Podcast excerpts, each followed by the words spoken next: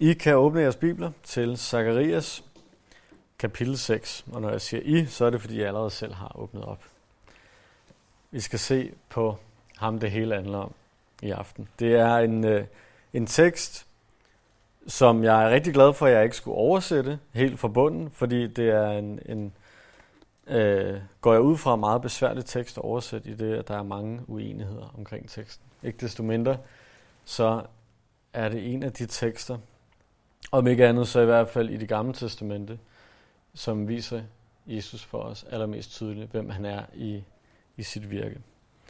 Øh, men før vi kommer til den del, så starter vi i kapitel 6, vers 1, hvor vi skal se på det 8. og sidste syn, som Zacharias han modtager fra Gud. Jeg løftede øjnene igen, og jeg så fire vogne komme frem mellem de to bjerge. Bjergene var koverbjerge. For den første vogn var der røde heste, for den anden vogn var der sorte heste, for den tredje vogn var der hvide heste, og for den fjerde vogn var der blakkede heste. Det var stærke dyr. Så Zacharias han ser nu fire vogne, formentlig stridsvogne eller på moderne dansk kampvogne, som bliver trukket af heste i fire forskellige farver. Rød, sort, hvid og blakket, eller hvad vi også kunne kalde broget, øh, en plettet hest. Øh, I normal bibelsk fortolkning, der øh, har jeg i hvert fald læst mig frem til, at man plejer at sige, at rød det er en farve, der symboliserer krig. Så det her det handler i hvert fald om krig. Øh, sort er en farve, der symboliserer død, øh, og nogle gange hungersnød, eller generelt sorg og lidelse. Hvid det er en, en farve, der symboliserer sejr, mens blakket eller broget symboliserer plage eller pest. Øh, så vi har altså at gøre med krig, død, sejr og pest eller plage. Der er nogen, der forbinder de her fire heste med de heste, vi så helt tilbage i det første syn i kapitel 1. Øh, I kan selv gå tilbage og, og læse om det senere hen. Jeg, jeg ser ikke umiddelbart nogen sådan direkte sammenhæng. Øh, selvfølgelig, det er begge to Zacharias, det er en del af de her syner, syn, han får, Øhm, men om det er de samme heste, ikke umiddelbart. Øhm, deres opgaver er nemlig forskellige. Hestene i kapitel 1, de havde øh, en overvågnings, en, en spejderopgave, øh, på militærsprog vil man kalde det, de skal rekognosere, øh, de skal overvåge jorden og sondere terrænet omkring Jerusalem. Men de her heste, de har en helt anden mission, øh, som formentlig snarere er forbundet til nogle andre heste, som vi ser helt fremme i åbenbaringen kapitel 6, og det kommer vi til lige om lidt. Udover de her vogne og heste, så ser Zacharias to bjerge. De er lavet af kover eller bronze, om man vil. Kover, det har selvfølgelig en vis styrke, det er et metal, Øh, så der er i hvert fald et symbol i det. Øh, men udover det, så er kover noget, der, jeg tror over 9 ud af 10 gange i Bibelen symboliserer dom. Det har noget med dom at gøre. Både i tabernaklet og i templet var der elementer og kår. Og det var symboler på, at synden skulle dømmes. Og det går igen i resten af Bibelen. Udover at de her to øh, bjerge har med dom at gøre, fordi at det er bronze. Så er der en anden lille detalje, fordi det kan man ikke se direkte i teksten, men der er mange, der mener, i og med at det her det handler om Juda, det handler om Jerusalem, det handler om templet, så kunne det her meget vel tænkes at være de to bjerge, der ligger lige omkring templet. Nemlig steder, I selv har været, Olivenbjerget og Sionbjerget. Og det er ret interessant, fordi mellem Olivenbjerget og Sionbjerget, der ligger der en dal, der hedder Josafatsdal, eller Kidrondalen.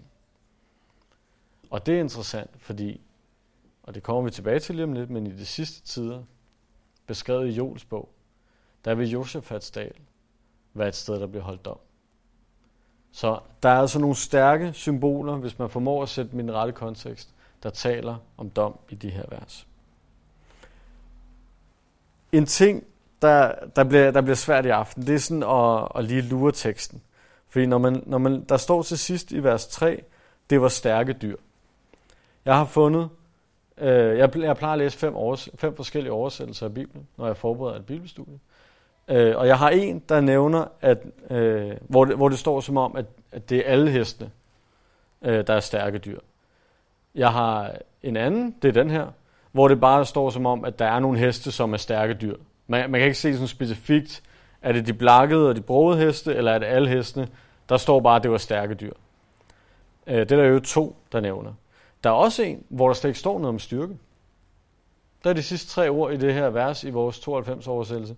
De er bare slettet. Og så har jeg en anden, hvor der specifikt står, at det er de sidste heste, altså de broede, som er de, de stærke dyr, og de tre andre typer heste er ikke stærke dyr. Det, det, det er en besværlig tekst. Øhm, jeg håber, at når vi øh, kommer de næste vers ind, så, så skal det nok give mening, selvom der er nogle øh, oversættelsesbesværligheder. Men lad os se på den forklaring, der følger øh, med synet. Vers 4. Da jeg spurgte den engel, der talte med mig, Herre, hvad betyder det? svarede englen. Det er himlens fire vinde, der drager ud, efter at de er trådt frem for hele jordens herre. Vognen med de sorte heste drager til Nordens land, de hvide drager mod vest, og de blakkede drager til Sydens land. Da de stærke heste var kommet frem, var de ivrige efter at komme afsted og drage rundt på jorden.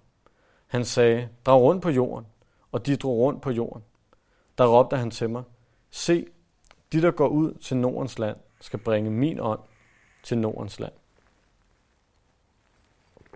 I husker måske for tidligere, at Zacharias har for vane ikke at, at fatte overhovedet, hvad der er, der foregår i, i de her syn, han får. Så han, jeg tror, det er 6 ud af 8 gange, at han stiller et spørgsmål til den engel, der taler til ham, og siger, hvad foregår der? Og det gør han så også her.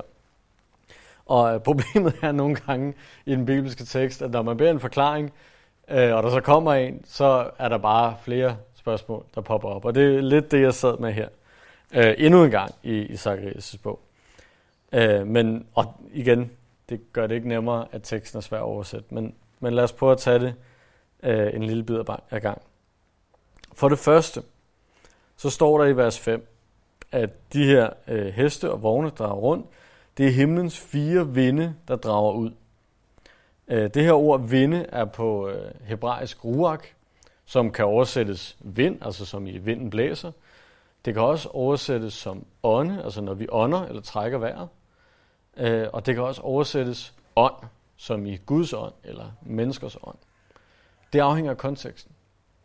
Så dem, der har oversat 92-bibelen, de har tænkt, det, det har noget med vind at gøre. Der er nævnt nogle øh, verdenshjørner her lige om lidt, og det, der er fire vinde, fire verdenshjørner. Det, det må være noget med vind at gøre. Men det kan altså lige så godt oversættes til fire, for eksempel ånder, eller hvad vi vil kalde engle. Øh, og det er det, jeg tror er, er den foretrukne øh, oversættelse. Det, det er fire engle, som har en eller anden form for øh, tjeneste for Gud. De her engle, de drager ud i forskellige retninger, og her så, så bliver det rigtig godt med teksten. Fordi igen har jeg taget de her fem forskellige oversættelser. Alle fem siger, at de sorte heste, de drager mod nord, og de blakkede, de drager mod syd. Det er ens i dem alle sammen. Men jeg har fire forskellige oversættelser, som slet ikke nævner de røde heste. Det er blandt andet 92 oversættelser. Og så har jeg en oversættelse, som specifikt skriver, at de røde de drager mod vest. Selvom de røde slet ikke er nævnt her. Og når vi kigger på de hvide heste, så har jeg tre, der siger, at de drager mod nord. Jeg har en, der siger, at de drager mod vest, og en, der siger, at de drager mod øst. så er forvirringen total, ikke? Og samtidig så står der i vers 7, da de stærke heste var kommet frem, var de ivrige efter at komme afsted og drage rundt på jorden. Jamen, hvad for nogen var de stærke heste? Var det de røde, som ikke er nævnt, eller så er de nævnt alligevel, eller var det de brogede, eller var det... Ma- det er et virvar. et virvar i aftens tekst.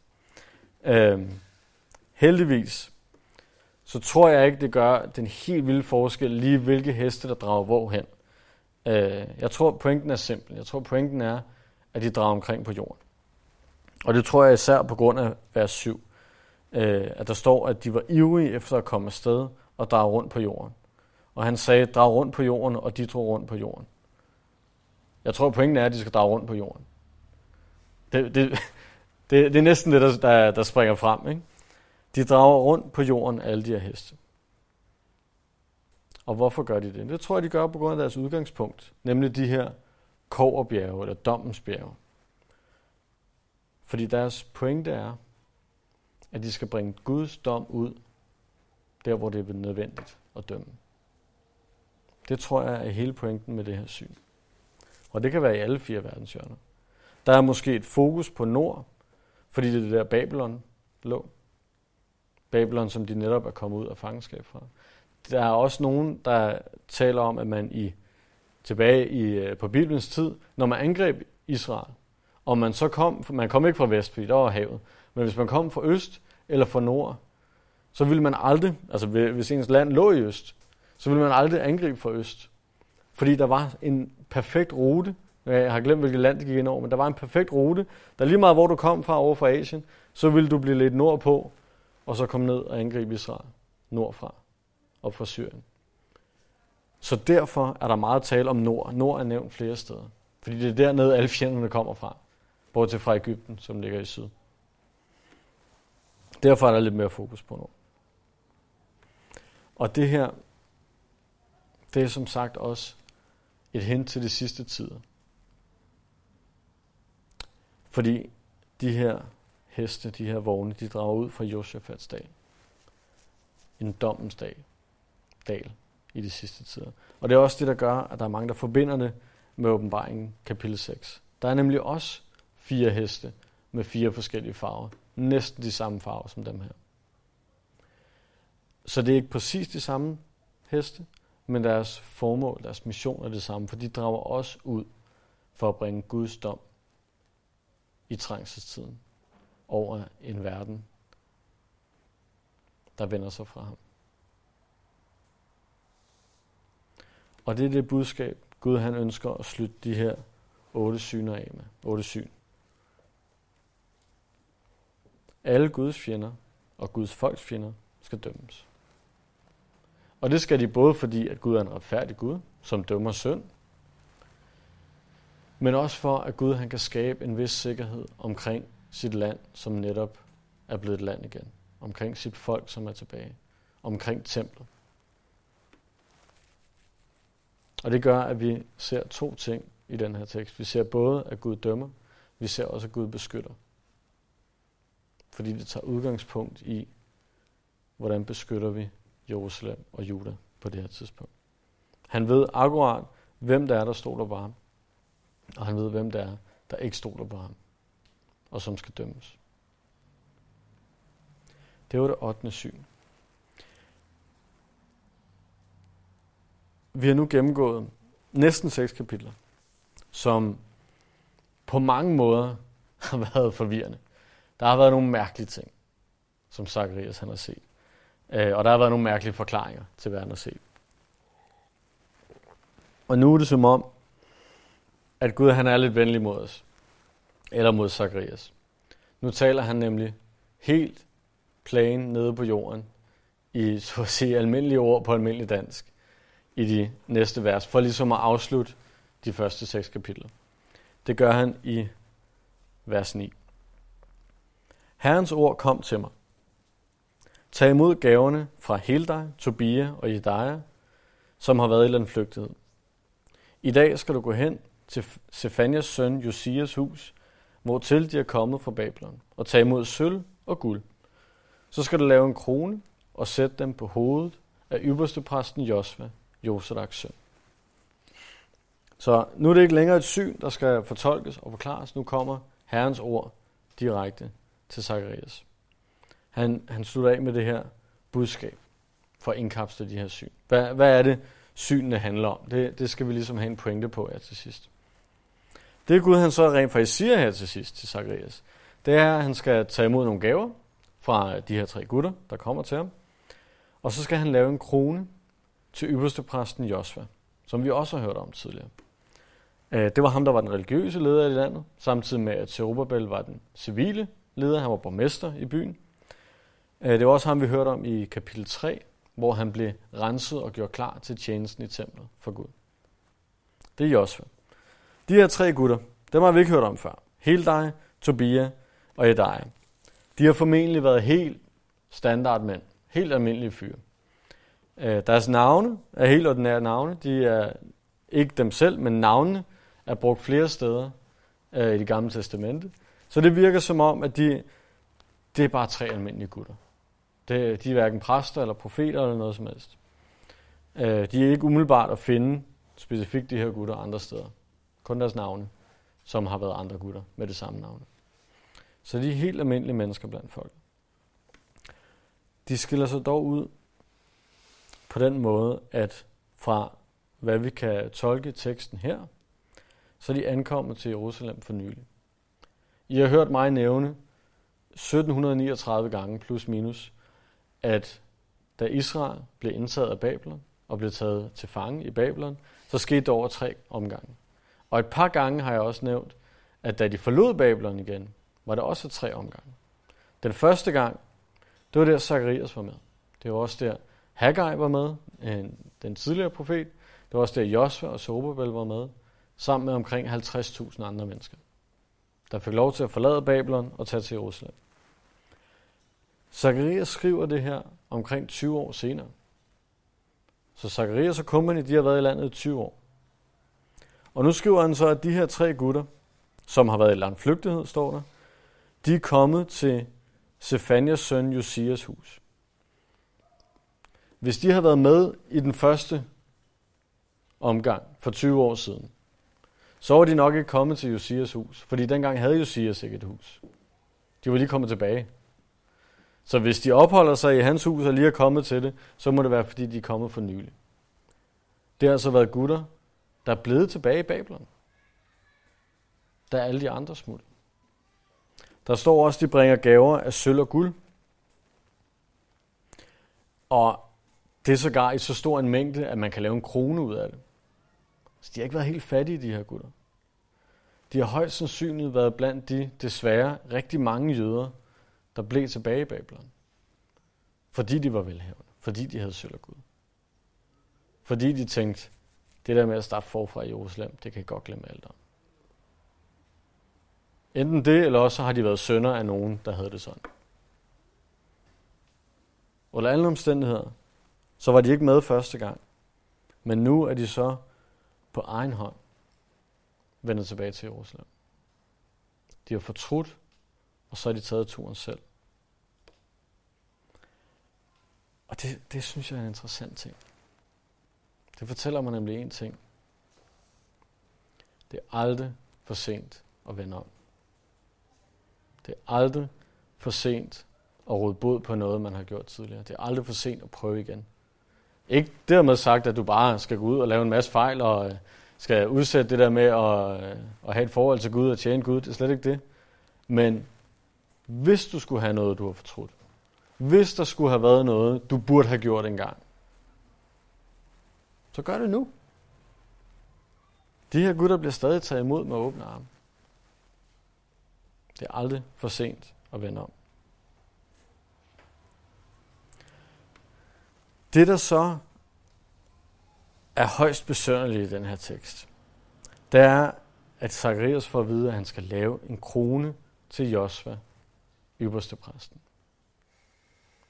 Der var tre store, jeg vil kalde dem jobs, men øh, embeder, titler i det gamle testamente i Israel. Der var profet, der var præst, og der var kongen. Og du kunne sagtens være profet og præst på samme tid. Det er for eksempel Samuel. Han var både profet og præst. Han voksede op sågar i tjenesten i tabernaklet og blev senere hen profet. Du kan også sagtens være profet og konge. Det er nemt at gennemskue, når vi læser nogle af Davids salmer, som tydeligvis er profetisk. Eller noget af Samuels undervisning i ordsprogene, som er en anden form for profetisk øh, tale. Men der er aldrig nogen, der har fået lov til at være både præst og konge. Profet og konge, okay. Profet og præst, okay. Konge og præst, absolut under ingen omstændigheder. Og vi har også nogle skrækkelige eksempler på det. Der er et eksempel i 1. Samuel kapitel 13, hvor den første konge, kong Saul, han tror, han lige skal vise sig frem. Han kan godt, han kan godt, lige, han kan godt klare de der offringer. Og han får den største røfle, han nogensinde har drømt om, da Samuel han opdager det. Og ikke nok med det, det er akkurat der, i den forbindelse, hvor han blander hans kongedømme og præsteskabet. Det er der, han får at vide, du skal ikke længere være kongen. Du har blandet de to ting, der ikke skulle blandes. Det gik ikke meget bedre for Usia, som også var kongen. Han gik nemlig ind i templet i 2. krønike 26 og prøvede at tænde øh, offerild eller øh, røgelse for kongen. Nej, undskyld, for Gud, selvom han var konge. Han blev spedalsk sådan der, og var det til den dag, han døde. Fordi han blandede kronen og præstedømmet. Og alligevel, så står Zacharias nu og får at vide, du skal lave en krone til ypperstepræsten. Og det er ikke bare altså, dårlig oversættelse og hovedbeklædning til en ypperste præst eller en fin hat. Nej, der står krone. Og der står specifikt, at det er en royal krone. Så hvad er det, der foregår i de her vers? Der er nogen, og det er altid godt at, øh, at lytte til folk, der siger, at, øh, at enten Gud eller Bibelen tager fejl. Det, der kommer man altid langt med. Men der er nogen, der mener, at det ganske simpelt er fordi, at øh, der er nogen, der har skrevet forkert. Øh, der skulle ikke stå Josva. Der skulle stå Zerubbabel. Zerubbabel, som var lederen i landet. Som sågar stammede fra David. Som senere hen øh, fik som tip, tip, tip, tip, tip oldesøn en vis Jesus. Ej, det må have været Zerubbabel, der skulle stå. Det er ham, der skulle være kongen. Der er også nogen, der mener at vide, at perserne, som var verdensmagt på, den her, på den her tid, de reagerede over for det her. At der rent faktisk stod Zerubbabel, at de gav en krone til ham, og at perserne sagde, hov, hov, det har I ikke fået lov til. I skal ikke have jeres egen konge. Og så er de kommet efter dem og tævet dem og sat dem på plads. Og derfor har man efterfølgende stået og tænkt, at ah, det var også lidt pinligt. Åh, oh, her Gud, han sagde, at vi skulle give ham en krone, og nu er kommet perserne og dem, og så er perserne stærkere end Gud. Ej, det går ikke. Vi skriver noget andet. Der, vi, vi streger ud. Vi skriver Josva i stedet for. Hvis der nogensinde møder nogen, der siger det, der har den holdning, så lad for alt i verden, lad være med at lytte til dem. Især fordi, at hvis de bare ville læse konteksten, så ville de forstå, hvad betydningen var. For der står nemlig i vers 12, vi tager den fra, øh, fra midt i vers 11, så skal du lave en krone og sætte den på hovedet af yderste præsten Josva, Josadaks søn, og sige til ham, dette siger herskerens herre. Der kommer en mand, hvis navn er Semak. Han skal spire frem fra sit sted, og han skal bygge Herrens tempel. Ja, han skal bygge Herrens tempel. Han skal opnå højhed og herske på sin trone.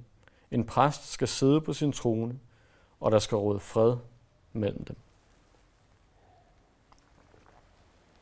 Der skal komme en mand, der hedder Semak. Vi har tidligere været inde på det her øh, ord, ikke navn, men ord, Semak. Øh, det var vi i kapitel 3. Det er ikke et decideret navn. Det er ikke brugt nogen andre steder i hele Bibelen som værende et navn. Det er et navneord, det kan godt være, at hvis man er dårlig til grammatik, at man bytter rundt på de to ting, men der er altså kæmpe forskel. Øh, måske kan det tænkes, at lige så vel som at vi kan tage navneordet øh, pastor og sætte på Daniel, og så kan vi kalde Daniel det, øh, så kan det være, øh, der er nogen, der har været i tvivl, at de har lavet oversættelsen. Det betyder jo ikke, at Daniels navn er pastor, øh, men det er et navneord, som kan bruges som et navn i, i det tilfælde. Øh, jeg ved ikke, øh, hvorfor man har valgt at skrive Semak. Øh, især i det her vers. For som vi også var inde på i kapitel 3, så betyder ordet øh, spire, eller gren, eller kvist. Noget, noget, der blomstrer. Og det gør, at den her sætning lyder, der kommer en mand, hvis navn er spire. Han skal spire frem for sit sted. Selv på dansk er det et godt ordspil. Og alligevel så har man valgt at tage al messiansk betydning ud af det, og så bare plaster et tilfældigt navn ind i den danske oversættelse. Jeg, jeg beklager, hvis jeg lyder lidt muggen, men nogle gange så, øh, så bliver jeg altså ærgerlig, når man fjerner Messias fra skriften. spire er tydeligvis noget, der fortæller noget om den her person. Lige så vel som når der står frelseren, eller forløseren, eller Johannes døberen, så er det ikke fordi hans navn er døberen, det bliver han måske kaldt, men det er jo ikke hans rigtige navn, men det er noget, der fortæller noget om, hvad det er, han gør, hvem det er, han er. Så spire, eller semak på hebraisk, det er noget, der fortæller noget om den her person. Det er selvfølgelig Messias. Og for at bruge en sang, vi synger nogle gange, så står der, at han skal spire frem af ørkenens nådesløse sand. Det er ikke helt det, der står her. Der står nemlig ikke noget om, om ørkenens nådesløse sand. Der står, at han skal spire frem fra sit sted. Så hvad, hvad er hans sted? Og jeg tror, det, det er der, nogen forbinder det med ørkenens nådesløse sand. Fordi hvis vi kigger på andre steder, hvor kom Messias fra? Jamen han er både beskrevet som, som han kommer fra Ægypten. Det er så sandelig en ørken. Det er også beskrevet, at han kommer fra en by, der hedder Bethlehem, Efrata. En meget, meget lille by uden nogen som helst forventninger. Det er også et lille sted at spire frem fra. Han er også fra Nazareth i Galilea. Et sted, hvor vi alle sammen godt ved, at intet godt kunne komme ud af den by. Og alligevel, så spider der en mand frem fra de tre steder, som skulle blive mægtigere end nogen anden. Så står der, at han skal bygge Herrens tempel. Og det har en dobbelt opfyldelse. Jeg ved ikke, om det er derfor, det er nævnt to gange, men det har i hvert fald en dobbelt opfyldelse. For da Jesus, eller Messias, spirede frem den første gang i ørkenen, ved hans første komme, der havde han en mission. Udover selvfølgelig lige det der med at sikre vores frelse, som jo også var en ret vigtig del af hans mission. Men han skulle også bygge noget. Der står nemlig i 1. Peter 2.5, Kom til ham, den levende sten, som blev vraget af mennesker, men er udsøgt og kostbar for Gud. Og lad jer selv som levende sten bygges op til et åndeligt hus, eller, om man vil, et åndeligt tempel, til et helligt præsteskab, der bringer åndelige ofre, som takket være Jesus Kristus er kærkommende for Gud. Da Jesus kom første gang, så havde han en mission om at bygge Herrens tempel af dig og mig. Bygge sin kirke. Vi er det tempel, som Messias han skulle bygge. Det er den første opfyldelse. Den anden opfyldelse, den kommer i de sidste tider. Det er, når Messias han kommer igen. Der skal han nemlig på den helt gammeldags måde bygge et fysisk tempel i Jerusalem som skal stå i hele tusindårsriget. Og så står der her i teksten, at han skal opnå højhed og herske på sin trone. En præst skal sidde på sin trone, og der skal råde fred mellem dem. Så der er ikke nogen af de her templer, hverken Guds kirke eller templet i tusindårsriget, som er det samme tempel som det, der bliver bygget her på Zacharias' tid og på Zerubabels tid. Men i lyset af, hvad folket står i på det her tidspunkt, så giver Gud dem nogle fantastiske løfter for fremtiden. Og han fortæller dem, det kan godt være, som vi har set på tidligere, det kan godt være, at I kigger på det her tempel og synes, det er småt, det er fesen, det er ikke det samme. Det er de små tider. Men der skal komme en dag, hvor Messias skal bygge noget, der er større, end I overhovedet kan forestille jer. Og en dag efter det, så skal han igen bygge noget, der er større, end I overhovedet kan forestille jer. Det er de løfter, der bliver givet til folket. Og her kommer vi så automatisk tilbage til, om det er Zerubbabel eller Josva, der skal krones i vers 11. For Messias han er her beskrevet som en præst, der skal sidde på sin trone. Så hvis man står og tænker, ej, det er nok fordi enten Gud eller øh, Zacharias tog fejl og skrev forkert, der skulle nok have stået øh, Zerubbabel, så skal man bare læse konteksten. Fordi så bliver det pludselig tydeligt, hvorfor det er Josva, der skal krones. Det skal han for at blive et billede på den messias, der skal komme. Ikke at Josva så skulle overtage øh, kongedømmet og være konge i Juda dengang, men han skal være et billede på den konge, som kommer. Den konge, som er den eneste, eneste, der er værdig til både at være konge over at være præst. Og så står der til allersidst i vers 13, at der skal råde fred imellem, det er mellem de to embeder. Præstedømmet og kongedømmet skal eksistere i én person, og der skal være fred imellem dem. Det var noget, der var fuldstændig utænkeligt før i tiden, men som blev muligt i Jesus Kristus. Der er kun et sted, hvor vi har set en, som måske, måske ikke, når vi læser det nye testamente, finder vi ud af, at det er sandt nok, men han var både konge og præst. Det var Melchizedek, eller Melchizedek, om man vil. Helt tilbage i første Mosebog. Også nævnt i salme 110. Og det er netop den præsteordning, så at sige, som Jesus han er præst efter. Den langt højere end den levitiske og aronitiske. Han er den sande konge over alle konger. Den sande ypperste præst over alle dem, der har været tidligere. Vers 14. Men kronen skal være i Herrens tempel til minde om Helem, Tobia, Jedaja og Hen, Sefanias søn. Fra det fjerne skal man komme for at bygge med på Herrens tempel. Så skal I forstå, at herskers herre har sendt mig til jer. Det skal ske, hvis I adlyder Herren, jeres Gud. I, igen, bare lige for at sætte en tysk streg under det. Øh, kronen skal ikke blive siddende på Josfas hoved. Det var ikke meningen, at han skulle være kongen. Endnu en gang, hvis man havde skrevet Zerubbabel i stedet for, så skulle man for det første have skrevet det forkert begge steder. Man skulle også have skrevet øh, Zerubbabels far forkert, fordi der står Josva, Josadaks søn. Man skulle have lavet mange fejl. Øh, men udover det, det er tydeligt her, at Josfa skal ikke beholde den her krone på hovedet. Han skal ikke være kongen, fordi kronen skal ligge i templet som et minde, som et symbol på Messias.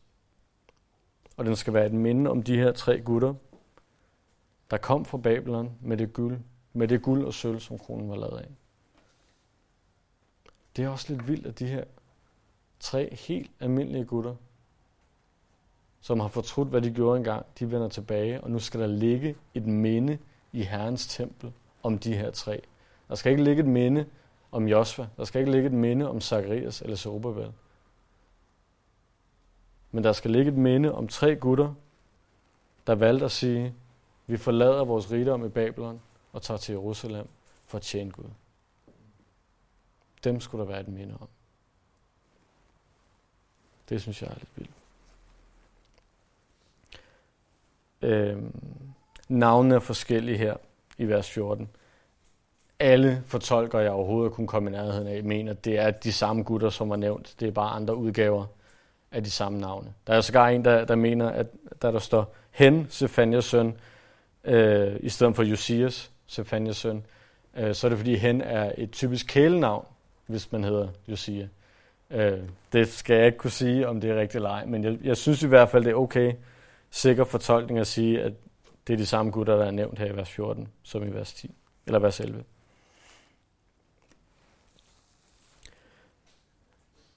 Så den her krone, den skal være et minde om, øh, om de her tre gutter, om det, de gjorde øh, for Herren. Og samtidig så bliver det også symbol på den profeti, som allerede er ved at blive opfyldt. Der står til sidst, øh, at så skal I forstå, at herskers herre har sendt mig til jer. Øhm, det tror jeg allerede, de forstår, hvis de er tilbage i Jerusalem for at bygge hans tempel. Udover det, så står der fra det fjerne, skal man komme for at bygge med på Herrens tempel. Det var så sandelig allerede i opfyldelse, når tre gutter kommer alene hele vejen fra Babylon for at bygge med på Herrens tempel. Så det er samtidig en opmundring til de omkring 50.000, der nu engang er i landet, for at sige, I er ikke de sidste. Der vil komme flere til Guds rige. Og det gjorde der så sandelig senere hen.